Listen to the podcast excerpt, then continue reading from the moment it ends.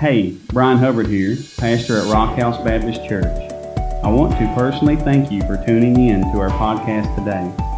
We pray that the message inspires you, encourages you, and challenges you to be the person God wants you to be. Be sure to check us out online at rockhouseBaptist.org where you can find out more on how to connect, grow, and go.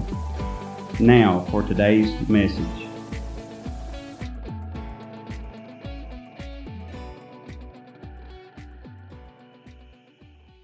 Our title for our sermon this morning is that love never fails. So if you have your Bibles, please turn to 1 Corinthians chapter 13. Now I know most of you are going to say, "Oh Lord, I hear this at all the weddings." It goes much deeper than just that. But what does a wedding actually mean? That two become one. Christ talks about being the bridegroom and coming back for his bride. Who's he talking about? He's talking about us, the church, having our heart right with him. The Lord wants to come back and receive you. It says the gospel's got to reach the ends of the earth first. I want on my uh, crown and my jewels, as we talk about for my crown, that I was a, a helper of that. I want the Lord to come and receive everybody. I don't want anybody to die lost. Me and Brother Amos Shepherd was talking just a moment ago. That should be our biggest prayer. It's the biggest prayer. He come to seek and save that which was lost. Amen.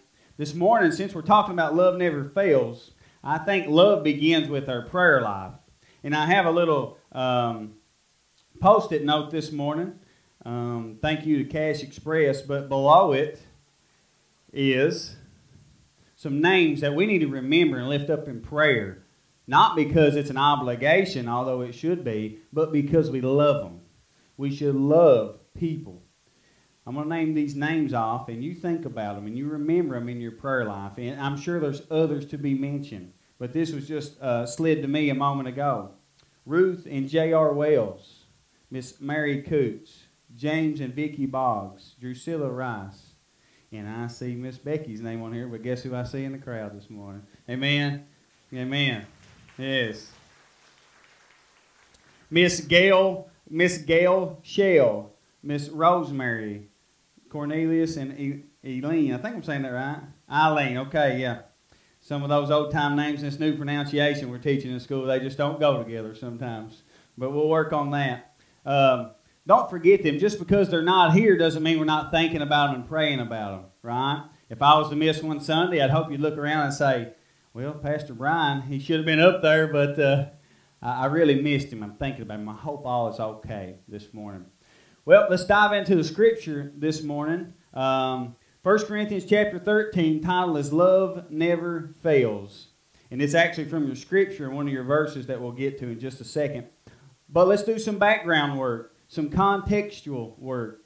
In chapter 12, Paul is talking all about spiritual gifts and how everyone who believes in the Lord, God has given them a gift to use to grow his kingdom. Amen. And Paul ends uh, chapter 12 with verse 31, and it reads, it reads as such because some Bibles carry it over into chapter 13. But Paul says this, but desire the greater gifts. Now remember, he's just talked about spiritual gifts. We'll get into those a little bit, and you will in your readings this week. He says, but I'll show you an even better way to live. What Paul is doing is he's setting the stage for what he's about to give the Corinthians. Because if you've been through the study with us and you've been doing your daily readings and whatnot, you'll know that we've talked about this. The Corinthians had it all, but yet they didn't have anything because they didn't follow Jesus the way God would want them to. They didn't have the love in their hearts for their brothers or their sisters. So Paul is saying, look, desire these gifts, but there's actually an even better way to live. You use your gifts because of one four letter word L O V E. That's why we use our gifts, not to bring glory to ourselves, but to bring glory to God. So let's jump into verses 1 through 3. We're going to kind of break this up instead of reading the whole chapter uh, at once. We're going to uh, look at verse 1, 2, and 3. But before we do, let's go to the Lord in prayer, please. Heavenly Father, I pray that your word not return void. God, I pray that hearts are pierced this morning. Lord, that at the end of this service, they don't see nothing else but what's at the foot of the cross, and that was Jesus' blood that dripped down upon us to wash us clean, Father.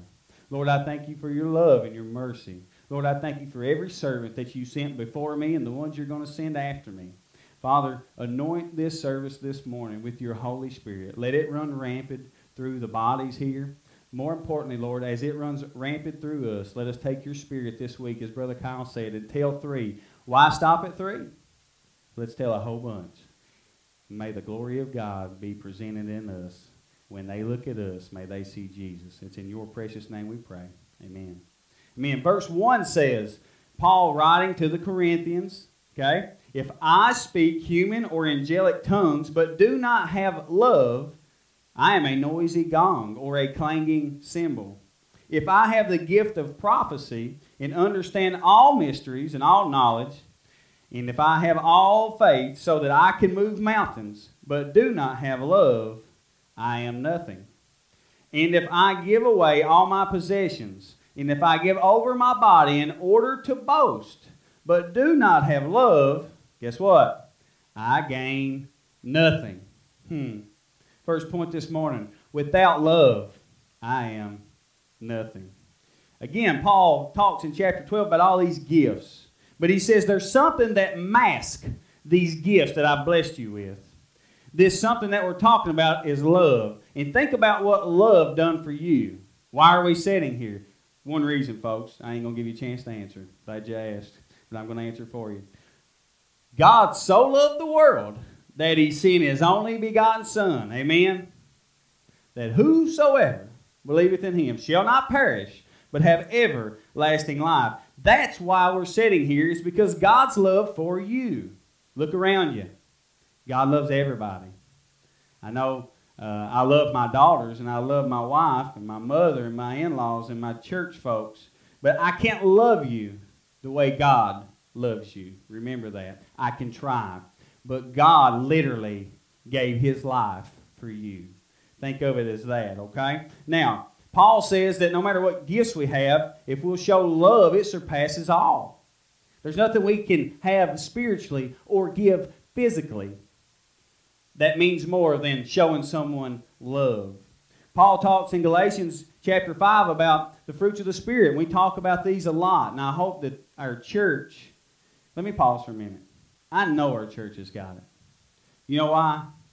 We got people traveling across the country to get food boxes not because they're going to be on Fox News or anything, but because when they see people lined up out here and they can't get in, and people's running boxes to the cars, and people's over here crying because they can't believe what God's doing at this very moment, all because of one word love. Remember that this morning. So, Paul says the fruits of the Spirit is love, joy, peace, patience, kindness, goodness, faithfulness, gentleness, Self control. If I'm going too fast for you this morning, tell me to slow down. I feel like the Spirit's all over this place. Amen. Here you go. Chapter 12. This is what Paul says, though. All those fruits of the Spirit, verses 4, 5, and 11, they're not going to be up there, so just hang with me. Paul says, Now there are different gifts, but the same Spirit. There are different ministries, but the same Lord. Now, the same Spirit activates all these, distributing to each person as God wills. So remember, what we do is for the Lord. And as I love the song, we're going to sing it. And nothing else. Nothing else but you. I just want you. Amen. This morning, as we sit here and we think about all the good that we can do, please remind yourself it's because God loved you. Don't ever think of anything else besides what God has give you. You pour out on somebody else. I love the illustration of a cup. We're a cup, a vessel that God pours into. Now, when we start overflowing, do we just stand there and let it overflow? I hope not. God has blessed you. If you're here this morning, your cup is going to be full. If you will hit your knees every night, and hit your knees every morning, and throughout the day you'll pray and say, Lord, just like the song says, bless me so I can bless others. Amen. Now, God doesn't expect us to have all these gifts. that he talks about in chapter 12 that you're going to read. And there's a ton of gifts. I was going to read all the scripture this morning, uh, decided not to. I'm going to challenge you to read chapter 12 this week of Corinthians, 1 Corinthians chapter 12. Paul talks about the diversity of the gifts. Now, here's what God wants us to do to walk in the pathway of love. Amen. There's nothing else. He desires for his fruit to grow in our hearts. Well, how does it grow in our hearts? Through love. Paul says that these spiritual gifts, they do matter. But again, if we don't have love, we have nothing. God gives us gifts. Why does God give you gifts? Think about it. To build up others, to build up the church, to build up its body, he tells us don't think that the pinky isn't as important as the eye. And you, when you start diving in Scripture, every little piece matters. I tell you how important it is. When Paul was in prison, he wrote the letter of Philippians. In Philippians chapter 2, verses 3 through 4 says this What a powerful message for our society today. Imagine if somebody gets up on a debate stage and opens a debate like this, whether it be political debate or whether it be any kind of disagreement. That's what kind of a debate means. I think this, you think that, and we're going to work it out most of the time, right? Verse 3 says this in Philippians 2 Do nothing out of selfish ambition or conceit, but in humility consider others as more important than yourselves. Hmm. For everyone should look not to his own interests, but rather to the interest of others.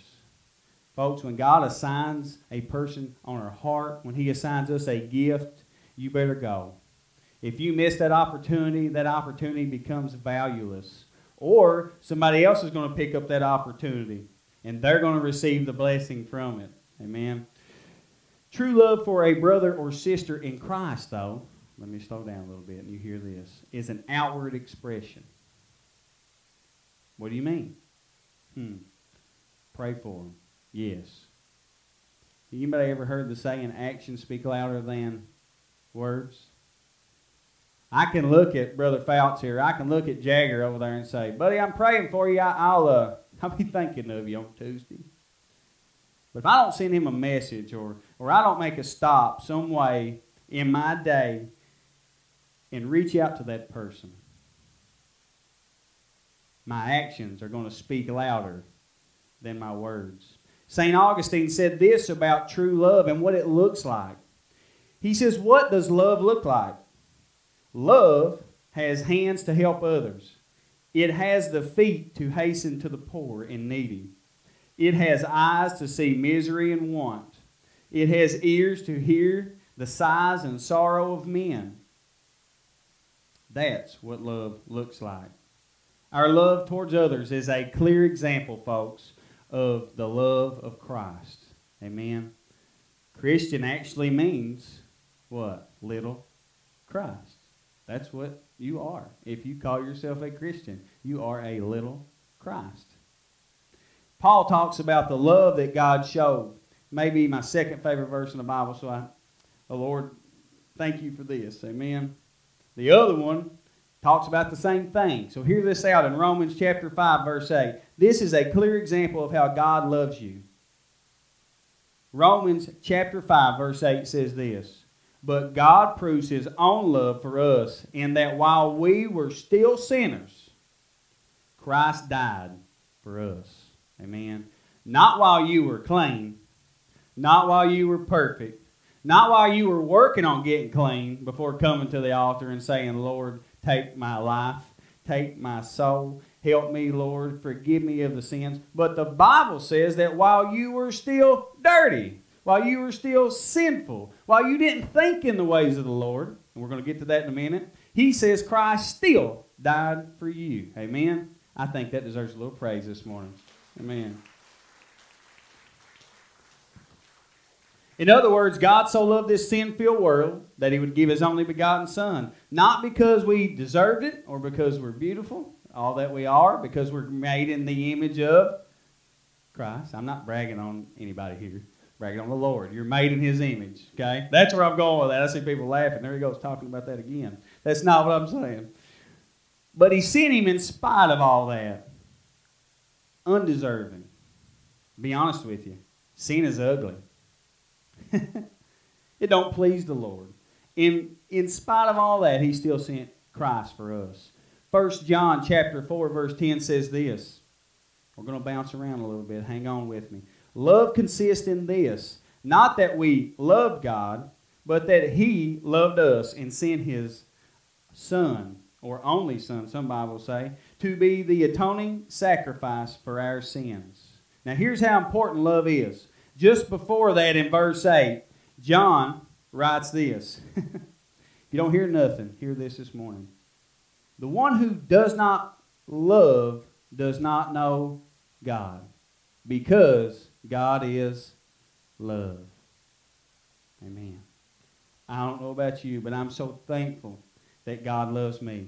I'm so thankful that He sent His only Son for Brad, for Kathy, for Riley, for Kyle, for Mac, and I, I want to go through the whole church member roll here list. But the thing is, is you know what it says. Believe it in your heart. Now act upon it. Amen. The Bible says that if we're not doing that, we're like a noisy gong. A, a boom. It'd be if I was up here playing the drums. Oh, Lord, help him. That's not his spiritual gift, right? I tell everybody all the time, here's a good joke. They asked me to sing one Easter, uh, Brother Greg. Two trips in one, my friend. First and last at this stage with a mic. You know what? Didn't hurt my feelings none. True statement. The church has grew much more since I quit singing. Amen. That's every bit the truth. I'm telling you the truth. I wouldn't say that for just to be cracking a joke. But uh, boy, I practiced that in the car. Stacy flipped the off button. She said it sounds much better with that track on. God, you gotta love an honest wife. Whew. Thank goodness I was from Middle Fork and been talked to fairly rough when I was growing up. Amen. There used to be an old saying that that pastors and people who have studied some commentary would say. And I remember saying it Brother Tyler as he left. And all I said was this May you be covered in the dust of Jesus. Well, what does that mean? That you're walking so closely with him, that you're right behind him on his curtail, on his uh, on his shirt tails. I'm sorry. That the dust off his sandals would cover your face. Amen. Are you walking that close with Jesus? Are you praying like He's right here with you? The song says it. How great is our God? Think about it. Because He's so great, we're no longer a slave to anything. Amen? But to Him. And we know the blessings that He brings upon us. Our second point this morning as we look at verses 4 through 7 is this True love is dot, dot, dot. Now, I don't know much about grammar, I'll just be honest with you. But I always thought dot, dot, dot means a continuation. Let's fill in the sentence. Let's look at verses 4 through 7. Paul writes, Love is patient. Love is kind. Love does not envy, is not boastful, is not arrogant, is not rude, is not self seeking, is not irritable, and does not keep a record of wrongs. Boy, that's a big one. Love finds no joy in unrighteousness, but rejoices in the truth. It bears all things, believes all things, hopes all things, endures all things. Amen. In these short four verses, Paul hits love 15 times in some shape, form, or fashion as the main subject. Amen. The love that Paul's talking about isn't a contemporary definition of love the way you and I would think. Okay? Here's an example. He's not talking about the way we love football, although I really like football. He's not talking about the way we love pizza. He's not talking about the way we might love our jobs or our vehicles or any material thing. He's talking about the Greek word agape. Google this word when you get home, which means love in action. Love acts. The great C.S. Lewis said this about agape love agape love is unconcerned with the self and concerned with the greater good of another. Agape isn't born just out of emotions or feelings or familiarity or attraction, but from the will as a choice. Hear that? Agape requires faithfulness, commitment, and sacrifice without expecting anything in return. Paul's tailoring what he's writing directly to the Corinthian situation.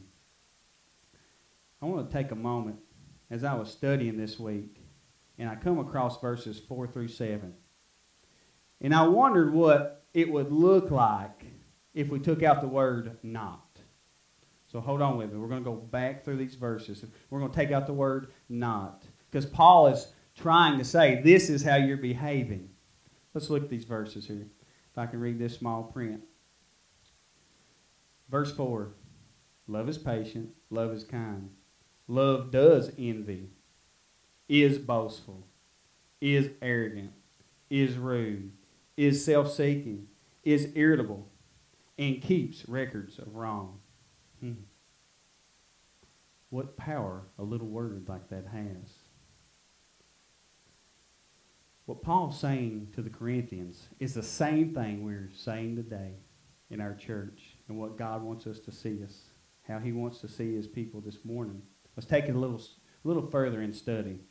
Paul says love is patient. Well, here's what a loving person looks like willing to tolerate the shortcomings of others because they realize they have faults too. Romans 3.23. All have what? Fall short of the glory of God. It says love is kind. Kind people treat others with love and compassion, just as God treats us in that manner.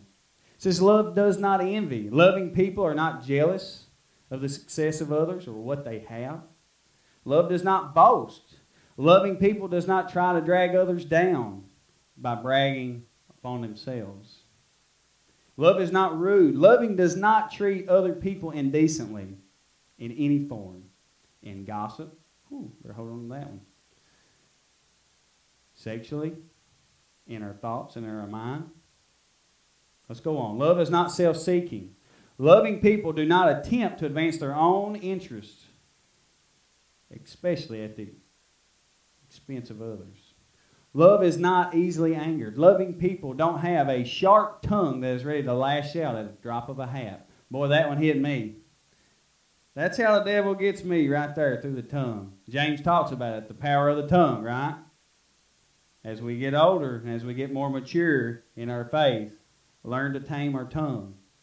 Words cut pretty deep. Love keeps no records of wrong. Loving people don't bring up past failures to control others. Love does not delight in evil. Loving people do not rejoice when they see people doing wrong. Example the news. We should not be rejoicing in what some of the news shows us. Love rejoices in the truth. Loving people do not try to lie their way out of something when they're faced with the truth.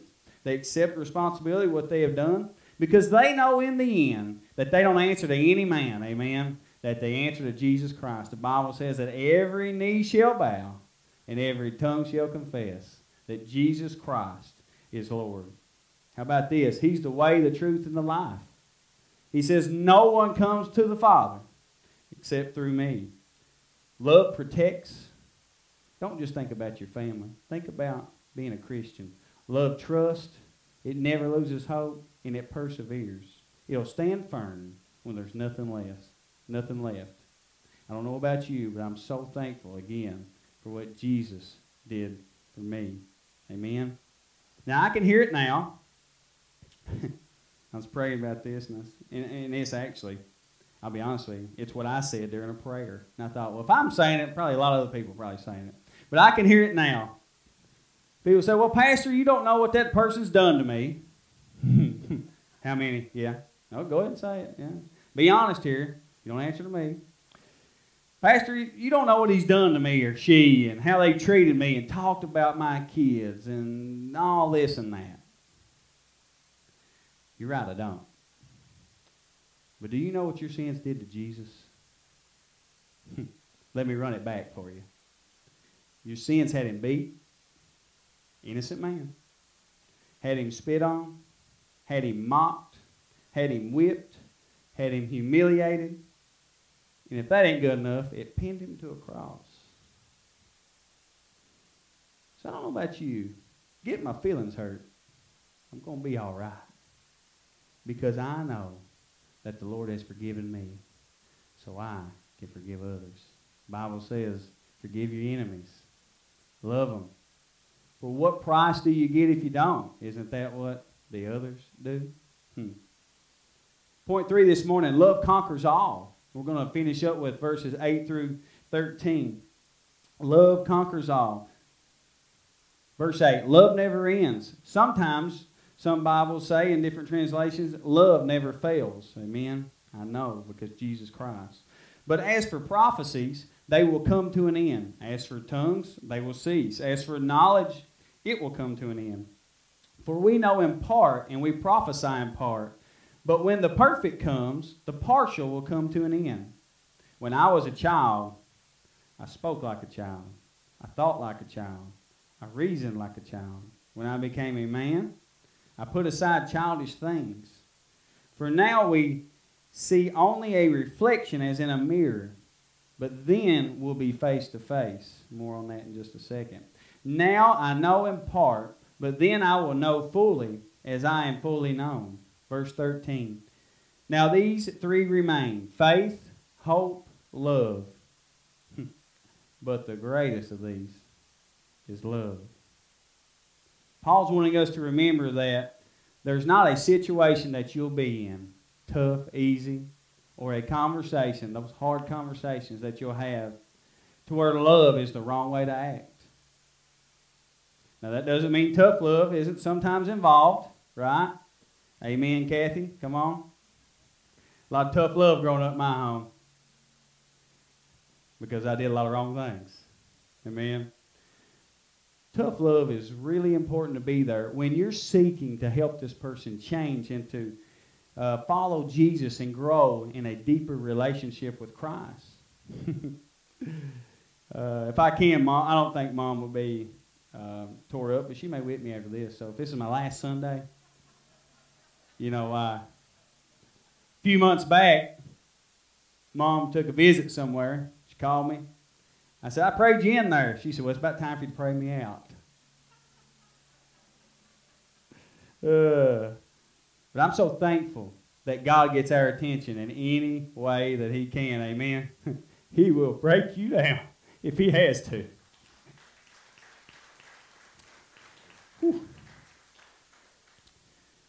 All the gifts that we have, everything's going to come to an end. it's all going to be over. Paul points to the three areas that caused the Corinthians the most problem prophecies. They would pro- one prophecy would be better than the other. This is where Paul's going. One person would speak in tongues, and what they would say and be interpreted would be more important than the other. One person would have knowledge, and because they had knowledge, they become more important than the other. Many, many scholars believe that Paul is steering these verses toward eschatology, which means relating to the death and the judgment that we'll face as human beings. But he's simply saying, when the Lord comes, our knowledge, our prophecies, our tongues, all that we think we have, will be nothing. Will only be complete when he comes. It's hard to fully understand what the Lord has for us. Amen. If we had it all figured out, you probably wouldn't be sitting here. You probably wouldn't be seeking God like King David, a man or a woman after God's own heart. But when Jesus returns, everything's going to be made complete. Amen. We're going to be made complete. As you hear at funerals, sometimes there's no more sorrow, no more pain. Paul then goes on to discuss how we grow in our immature thoughts and our childish ways and how we get older. I remember brother brother Paul Sizemore, he said, uh, I said, Brother Paul, I'm still having trouble with this. And he quoted this verse. I don't know whether he did or not. He said, But when I was a child and I was your age, I thought of things this way. He said, But I'm telling you, allow the Lord to work in your heart. He planted that little seed for me to seek after God a little more. Amen. Paul goes on to say that it's like looking in a mirror and we get a reflection. Now, some context. Their mirrors wasn't quite what we have nowadays. No matter how squeaky clean you got it, it was still made of metal. And you could only see a distortion of the view. Paul's saying that's what it's like. We only have a small distort we have a small distorted view of what God wants to do with our life. That's why we should seek after him through everything, through thick, through thin, through hard times, through bad times. What we only see is just a reflection. We'll never know what's to come until the Lord comes back. There's times I wish I knew what God had planned for me. Amen. I just wish I knew. Boy, I'd walk, skip, jump. But what relationship would we have with Jesus Christ if that was the case? Hmm. How would we walk with him? He said that he walked with Adam and Eve. You know what he's doing with you? He's walking with you. He's talking with you, just like the old song says. He wants to know your hurts, your cries, because love. That's why. Nothing else. Because of love. He goes on to say, faith, hope, and love is what remains, but the greatest of these is love. And as I begin to close, I, am going to kind of get into a little theology here. Going back to a question where you say, Now, Pastor, I'm pretty sure I've heard all my life that our faith in Jesus and our hope in Him is the most important thing that we can possess. I'm going to tell you that's every bit the truth. But there's only one reason you can do that. Is because what God did for you through his love. You only have faith and hope because he loved you. John 3:16 again, for God so loved the world that he gave his only begotten son that whoever believes in him should not perish but have everlasting life. Not only does love affect our relationships with others, it affects our relationship with God. And I'll be honest with you. What you experience from God is how much you love Him. Charles Stanley says you'll prioritize what you love. Well, let me ask you, what's the first thing you do when you get up? Where's your time spent? I filled out a little survey the other day. Stacy, thank you for her psychology school. Um, religion was on there. And I can't quite say that it was number one in time spent. I had to rearrange my life. And then a few weeks later, he says, You're going to be pastor. And I went, Okay, Lord. I guess I better spend some time with you. Amen. We're going to close with this. 1 Peter chapter 4, verse 8. Take this with you, please. Let this resonate on your hearts and in your minds. Let everything you do pour from this verse. Peter, who walked with Jesus, who denied Jesus, who said, Lord, I'll never deny you. To whom shall we go? For you have the words of eternal life. Peter said that. The Lord said, Oh, you're going to deny me. But no matter how many times we deny Jesus, he still loves you. Verse 8 says, Above all, love each other deeply, because love covers a multitude of sins. Amen. God's love for you covered your multitude of sins. Don't think you're any better than to be forgiven of others. Let's pray this morning.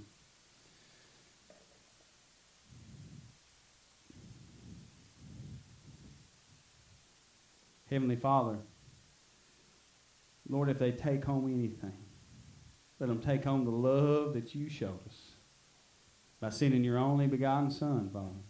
Your one and only. That was it.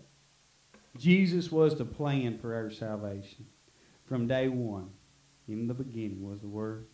The Word was with God. You tell us He's the living Word, Father. The bread that we need. The water that we need to drink to be thirsty no more. Father, I pray if there's anybody here today that's thirsty and seeking God and doesn't know Him as a Lord and Savior and believe in their hearts that Jesus Christ died on the cross for them. I pray that today is today is salvation. Father, that they simply come to you and say, Forgive me, God. I don't deserve your love. But I believe in what you did for me on the cross through your Son. And through his blood, I am forgiven. Father, they may be somebody who just needs prayer, who needs to come to you face to the ground face at the foot of the cross, Father, and open up their heart. You know what's in there. But you want that relationship, God, where they express how they feel to you. Just like a mother and a son or a father and a daughter. Lord, we want to know what's going on with our children. May they express, Father, the hurts and the habits and the hang-ups. And if they have something against somebody, Lord, you tell us when you was reviled, you did not revile in return. When you were threatened, you did not return with threats. But you entrusted yourself to the one who judges righteously. Father, let it be that we entrust ourselves to Jesus Christ. Nothing else. Nothing else will do. But we only want you, Lord. Watch over us now, guide and lead us. Father, I pray if there's somebody that wants to become members of Rock House Baptist Church and join this family of love. We're not perfect.